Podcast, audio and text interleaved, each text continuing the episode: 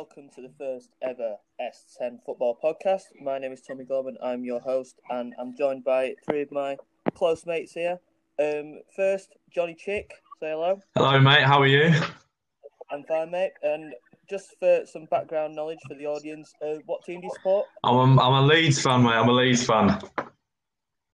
Well, somebody's favorite ever player. Favorite ever player? Um, oh, it's a great question. He's playing right now. Uh, a man called Patrick Bamford. You might have heard of him. I'm not sure, uh, but he's tearing up the Premier League at the moment. Um, didn't he have the most chances missed in Championship history? Is that am I thinking the right one? The, the only stat I've got in front of me at the moment, he's on 10 goals this season. I've, I've, I've, I've forgotten about the other stats that have happened, to be honest, mate. So, um, yeah, we're, we're leaving it at that. Most hated ever player? Hated ever player. Um, Ryan Giggs. I just don't like him. I just don't like. I don't like. I don't know what he did to his brother as, as well. But I, I like what his brother did on the Paddy Power advert, though. So balances it up. Um, and the most important question of these: What's your crisp packet of choice? Oh, ho, ho. um, I'm a Doritos chili heat wave. You know what? That's a great show. Is it? Oh, I've, I've, I've paused. I've paused. Oh, thank God for that. Next in the room, Mr. Harry Ewing. Same questions. What team do you support? I support Liverpool. Oh God, gets gets worse. Favorite ever player? Um, it's a tough one. Um, it's between Mane and Michael Owen. Um, no, it's definitely Mane. I'm not accepting Michael Owen as an answer. Most hated ever player? As if you were thinking about saying Jordan Pickford just because he dared to tackle one of your players. No, no, there's more to it than that. Chris packet of choice. Um, I like Monster Munch. Not gonna lie, it's a bit of a guilty pleasure. I like uh, pickle onion Monster Munch. Not in the same league as Doritos Chili Heatwave. And finally, Mr. Connor Braga. Uh, I support uh, Liverpool. You know what? I might need a rat infestation out of, the, out of this call. um, he's, in, he's in my top three. My top three um, is Luis Suarez, uh, John Terry, Carlos Tevez, pick whatever order. Um, Chris Packett. Prawn cocktail, mate. Oh, mate, that's controversial, you know. No, I like it. I like it. what brand? What brand are we talking? I, I I would go for Walkers. You know, just a classic Walkers prawn cocktail. Okay.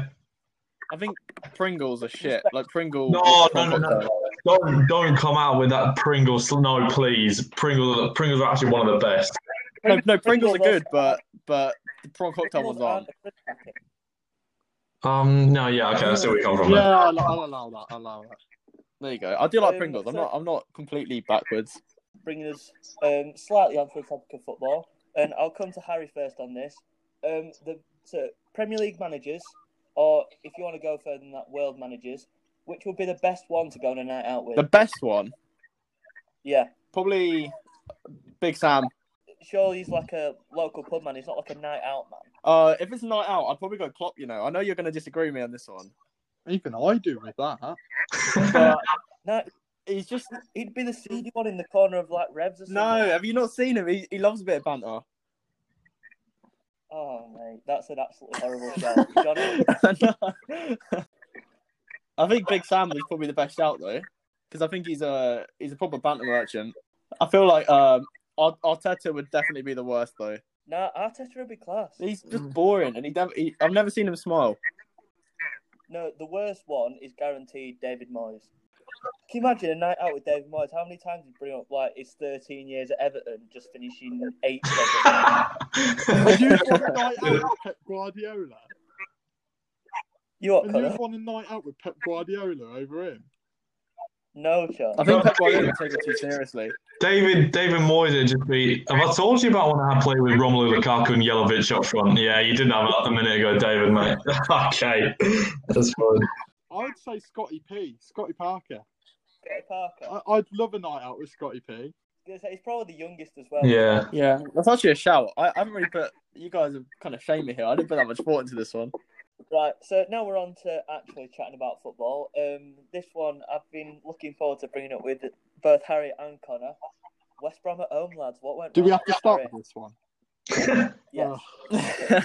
well, I mean, the way I saw it, because obviously I watched the game, uh, Liverpool, especially in the first half, just absolutely dominated. Like West Brom didn't have a, a fucking sniff. Um, we just we just couldn't finish opportunities in the end. I think so. Our first half was stunning. I think the second half we fell apart a little bit and gave them a few too many opportunities, which gave them hope. You've dropped points to Fulham, West Brom. Who else? Um, any other team in the Premier League? Well, you lost to Palace in the first day of the Palace in- season. Oh no, we faced Palace last week. and- Oh yeah, what, what happened with Austin Palace? Oh yeah, seven 0 Shit. You points to mate. Second second half yesterday were dreadful though. Like Oh, we were shocking. Liverpool created absolutely nothing. Like they should have. To be fair, was it Carl Yeah, and yeah, Grant? second Carl half. and Grant went through and should have probably scored. And like realistically, they were on ropes. Sam Allardyce had Jurgen Klopp on ropes. I don't think Klopp has ever beat Allardyce, which is unreal as well. Sam Allardyce had Jurgen Klopp on ropes whilst wearing a mask when he didn't need to. By the oh God, can we talking about that? Oh yeah, I saw that. I was thinking, why is he wearing a mask? He's literally, it's not covering his nose, which is like the most important bit of like the mask. He's covered his mouth, and he's obviously like shaking hands with all the Liverpool coaches stuff. It's like he's you can still probably get the virus from doing that, mate. But Jesus, I have a theory. I have a theory as to why he wore it like that. Well, did you see him doing um chewing gum like beneath his um beneath his mask? Did well? he? Like, That's the most big Sam thing. it's meant to be. I- If you chew gum with a mask on, it's actually meant to be quite painful. I haven't tried it personally. it is, and when you wear glasses as well, like I do, it like steams up your eyes as well, so it just makes you look like an absolute. It probably, to be fair, if you wore glasses, chew gum with a mask on, his glasses steamed up, Jurgen Klopp looks to the side of him, looks at what manager has just taken a point off him, and you think it, it makes him feel even worse. Um, speaking of Klopp, um, he got booked by the ref towards um, um, I think it was just before West Brom scored their equaliser for um, balling at him. Basically, he does that all the time, and the thing that annoys me most about him, and you're going to call me bitter and whatever because I support United, but he gets away with it all the time, and he, do- he literally does it constantly, and because he comes out as this like nice guy in the press, despite the fact he's whinging all the bloody time. Oh, it just winds me up. I understand why. Like I do. Like he he is very like out there, and I do like I do like Klopp when he's in a happy mood. When Klopp isn't in a happy mood, he he can be a pain. Like he he does whinge all the time, and also like he can get a bit overzealous, especially like obviously as we saw in uh in that game. He just he, he, he went a bit too far, and I think the referee was right to book him, in my opinion. Like, um, if Jose did what he did, Jose would get absolutely hammered for it. Oh yeah, Jose True. does do what he does. No, he doesn't. Okay. Dude, Okay. No, no. I think, I think I think with Klopp is obviously like he is he is sort of known as like that nice guy in football. So I think I know what you mean, Tommy. Like when obviously when he's doing that, if Jose does it, it was hated by a lot of people. It's picked up on a lot more. But you can't you can't sort of like you can't you can't say he's not passionate for it. Like he really showed his emotions on the touchlines, Klopp. But it's like when it's not going his way, he really does bollock the referees, and it's like a bit. Well, probably shouldn't This is do that, mate. for me because our greatest ever manager was probably the worst ever for doing this. But the way he just gets on it all the time, and when it's not going his way, he spins it to like form his argument again. Basically, it's so annoying. Why? What I didn't get was the he was always- like he's been the one to complain about not having five subs, and then oh no, yeah, not being allowed five subs. Yeah, he's literally like I think it was in the Tottenham game. He didn't use any subs or He anything like that. subs. I'm like, if you don't use them, why complain that you don't have enough? Like, that's the part that annoys me. It's, it's the same with Guardiola. Guardiola's quite outspoken about, you know, oh, well, we need five subs, but he never uses all of his three, so why does he need five? Well, um, the thing is, Klopp says he's on about protecting the players and everything, but what he really wants is to win, and and he knows that if he brings on the likes of Shaqiri for Salah and Mane and that, he's got less of a chance of winning. So he's obviously not going to do it. But and then he hides behind the fact that he needs more subs, which he clearly doesn't. But he's just hiding behind that, despite the fact his main motive, like everyone else, is to win. And if he puts on um, players who lack the quality of the ones he's bringing off, he's got less of a chance. End Very true. Very true. Um, next game I want to touch on the day before um, Manchester United, my team, if you've not gathered already, um, travelled to Leicester on Boxing Day, and um, I'm going to make a statement here. Bruno Fernandes the best number ten in the league and probably the world. Sorry, you go, There's you no go. other player that carries a side like he does anywhere, and he walks into any side in the league and makes them better. Yeah, no, I'd agree with that one. In the Premier League, yes, I think if Kevin De Bruyne was like half, like he's half the man he was in the last couple of seasons. Like if De Bruyne was anything like he was last season, season before, he'd blow Fernandes out of the water. But I do, I, I do think as much as I don't I say I don't like Manchester United, but he has proved a lot of people wrong. He's known as like the penalty merchant, but he's scored a lot of goals now from open play. Like he scored one against Leeds from open play. Uh, his goal against Leicester was really well taken. Like he's a very, very good player in the league. But in terms of like being like that number ten in the world, I, I Who don't know that's a I'd bit too far fetched. What are you going to say, Mateusz Klich? Well, he, he's, he's, he's definitely up there. He's definitely up there. Um, like you know, you got you got to look at the likes of. I, I, I mean, would you still count Messi as a number when he plays inside, then yeah, like when he plays in the middle. I still think you've got to look at the likes of Son when he's at number ten. I still think he's a better creative player. I think if Bamford was to drop into number ten role, we'd outclass him. I think. You look at Rodrigo as well; he's leveled head. So actually, I think your point is pretty wrong. To be fair, Johnny, you're making me feel sick to my stomach. I think six. Six.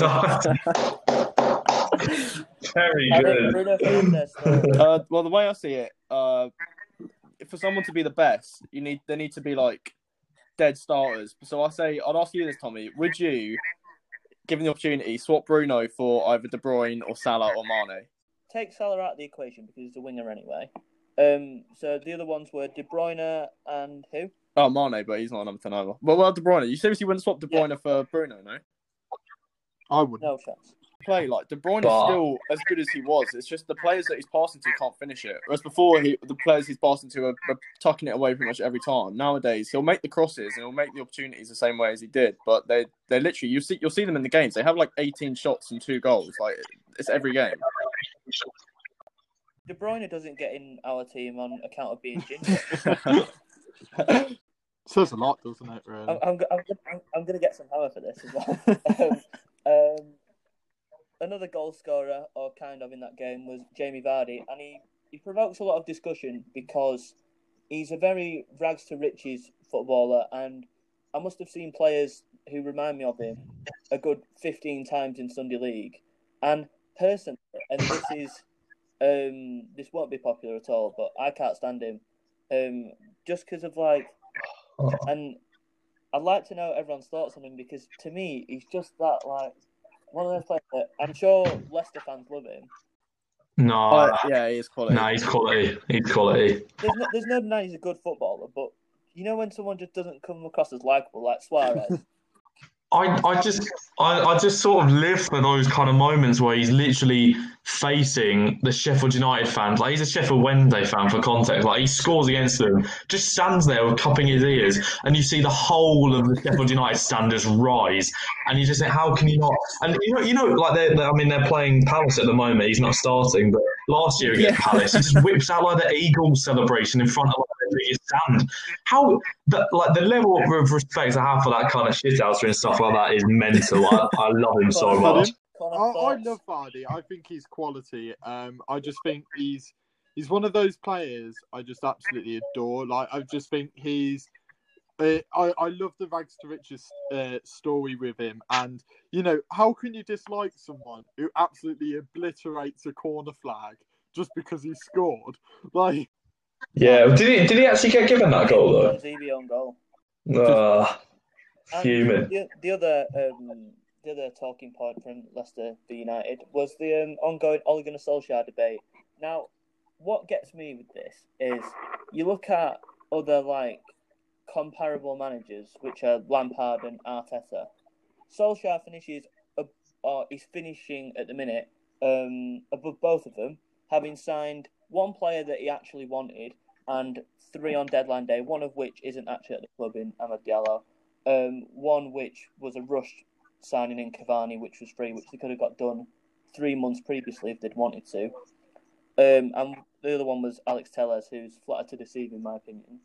Um, and you look at Lampard, who spent 200 million, is it?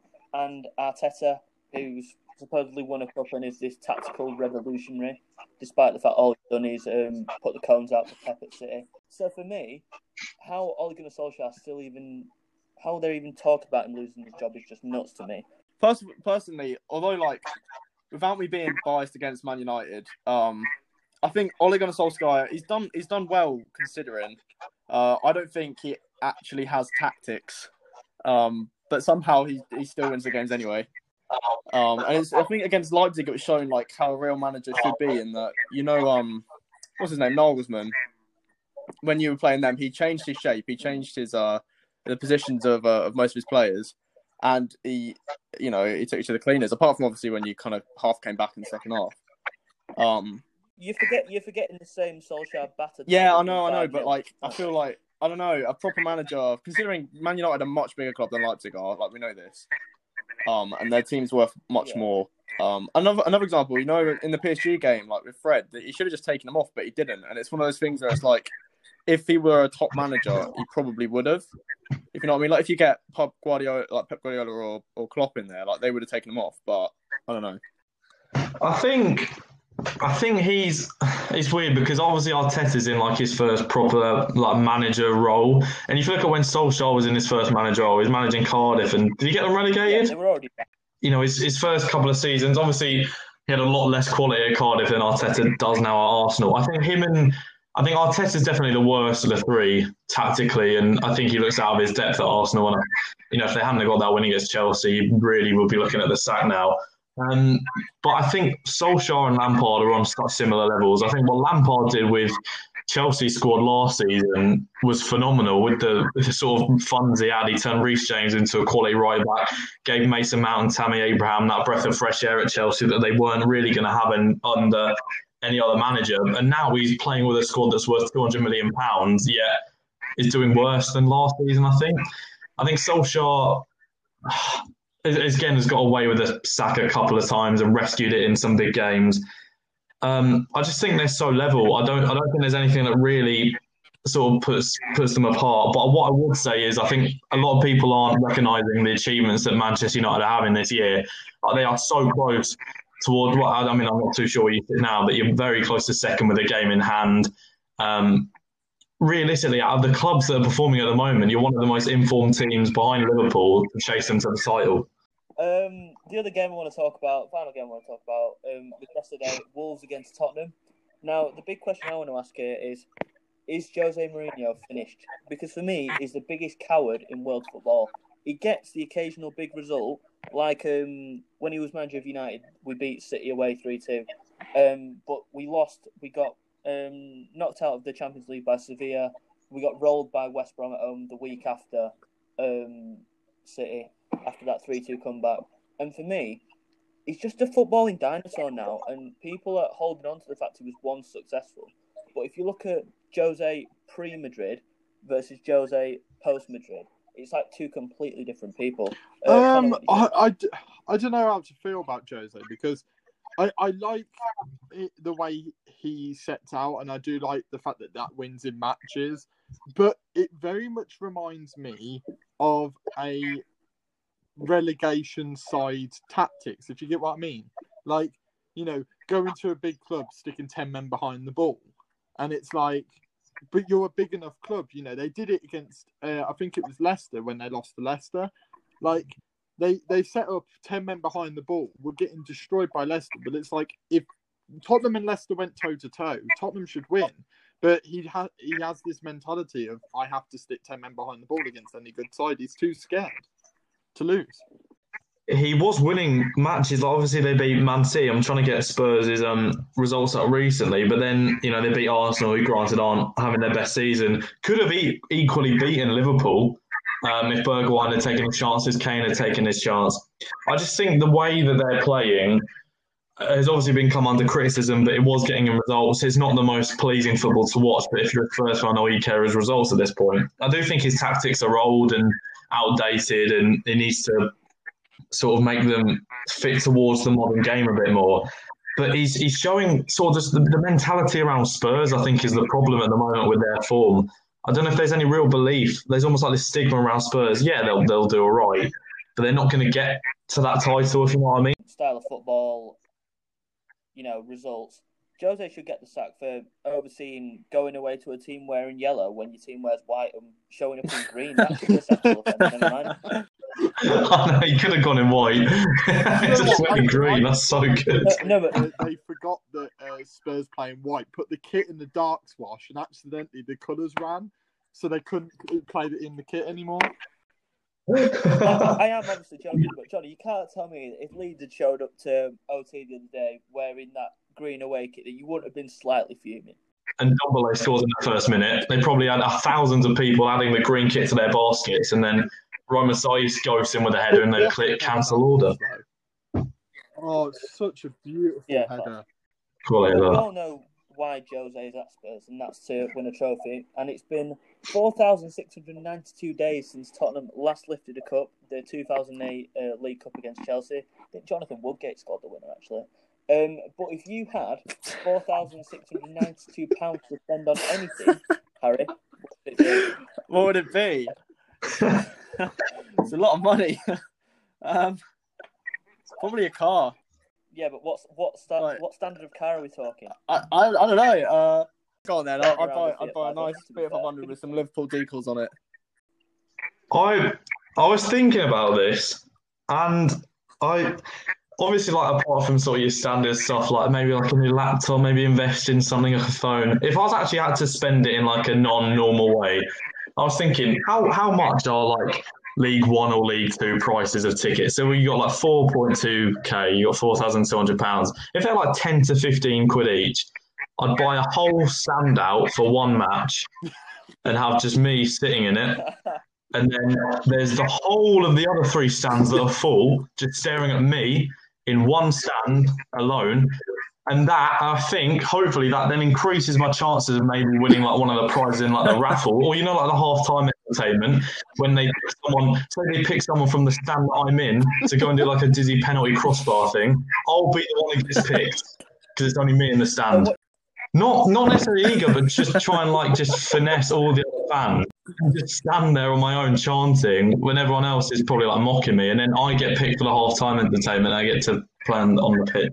Connor, four thousand six hundred ninety-two How do I beat Where's it going? that? Um, I don't, I don't know. I, I, I was thinking similar to Harry. I was thinking like you know a car or something because I, I don't have one. Um, but I don't know. I think I think you, you're not going to like this yourself. But I I, I would personally uh, get some nice tickets to see Liverpool because I've only been to Anfield once. Like I've only been able to afford it once. So it would be nice to be able to just see them um, at, at Anfield one one more time. That's nice. That is nice. Um, Connor, I feel like you'll appreciate my answer to this um, as a Oh, fellow yes. Bet three six five sufferer. Um, um, but I would um, get on a train to Huddersfield. Um, so minus about four quid off this. Um, walk into the first bookmaker to see and put all the money on United beating Oh yeah. right. I thought you said that I was going to appreciate. Stick it, stick it all on red. I'd actually stick it all on red. just a little caveat to that. Um, for all listeners listening who are over the age of 18, please gamble responsibly. Final topic or topics um, of the episode heroes and villains of 2020. Obviously, we're coming to the end of another calendar year. Um, so I think I'm going to go first on this and put forward my heroes. The first one is obviously Marcus Rashford, has shown himself to be the greatest human being in the history of the world ever. Um, second is Carlo Ancelotti for being the league's best dressed manager. Some of the coats comes out with are just world class. he did this thing with this uh, Down syndrome kid, um, where he spent the day. Obviously, it was over FaceTime or whatever. Um, and he, yeah, so he spent the day with him, and his new celebration is now what that Down syndrome kid wanted Mane to do, which I think is really sweet. So I put him in Oh, I there just just out of uh, and also he's a Liverpool player, so he's he's a god. And my third one, I actually have I actually have four. Um, uh, Haaland because his interviews are hilarious.